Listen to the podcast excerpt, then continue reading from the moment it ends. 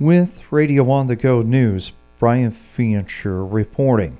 Iowa Secretary of State Paul Pate is reminding eligible Iowans who would like to receive their ballot via mail to request their absentee ballots before the October 23rd deadline.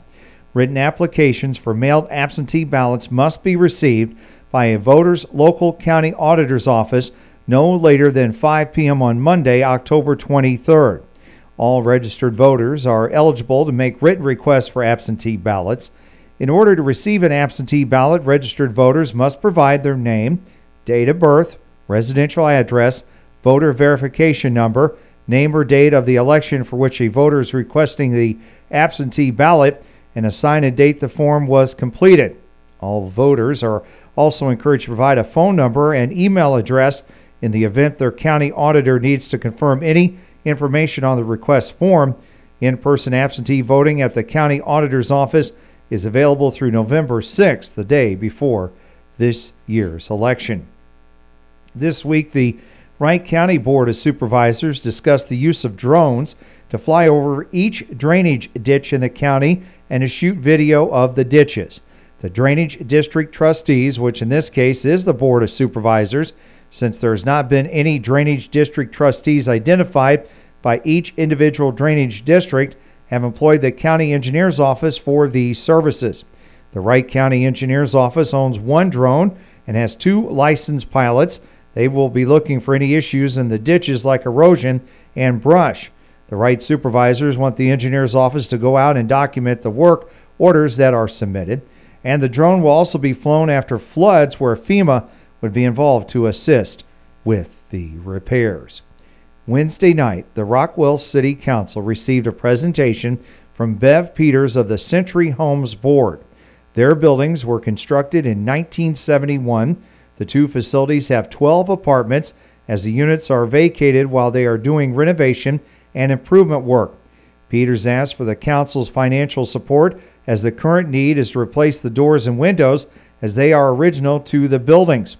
Century Homes has applied for grant funding the Rockwell Council voted to allow the use of TIF funds if the money can be used in this manner for the $4,300 needed to help complete the work. In other business, the Rockwell City Council approved the employee health insurance renewal with Wellmark, noting that the city will have a decrease in the premium of 14%.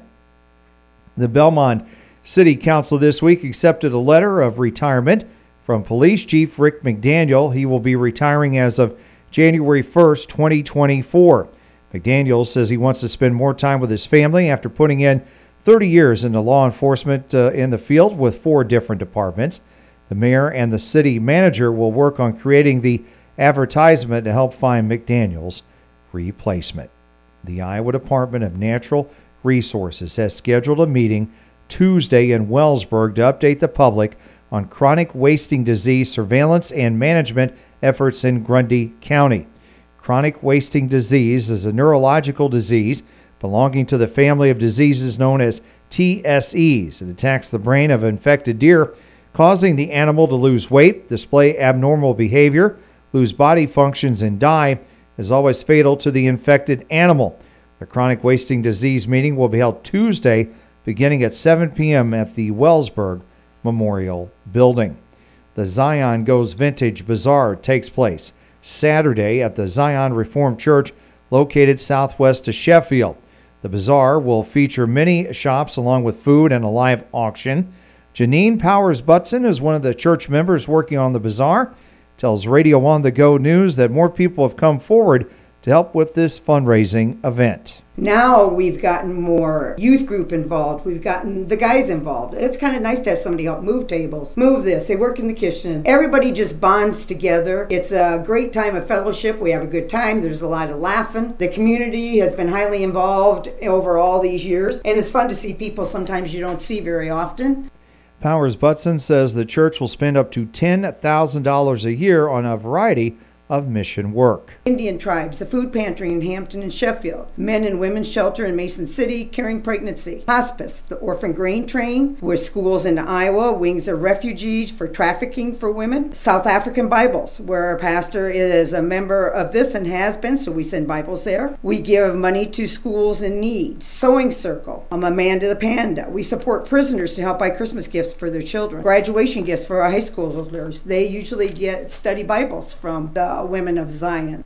For more information, go to zionreformed.com. Again, that's zionreformed.com. Also in the news, Iowa Ag Secretary Mike Naig says with propane prices lower than last year and supply above the five year average, he's encouraging propane customers, or consumers, I should say, to make uh, preparations ahead of the arrival of colder temperatures and winter conditions.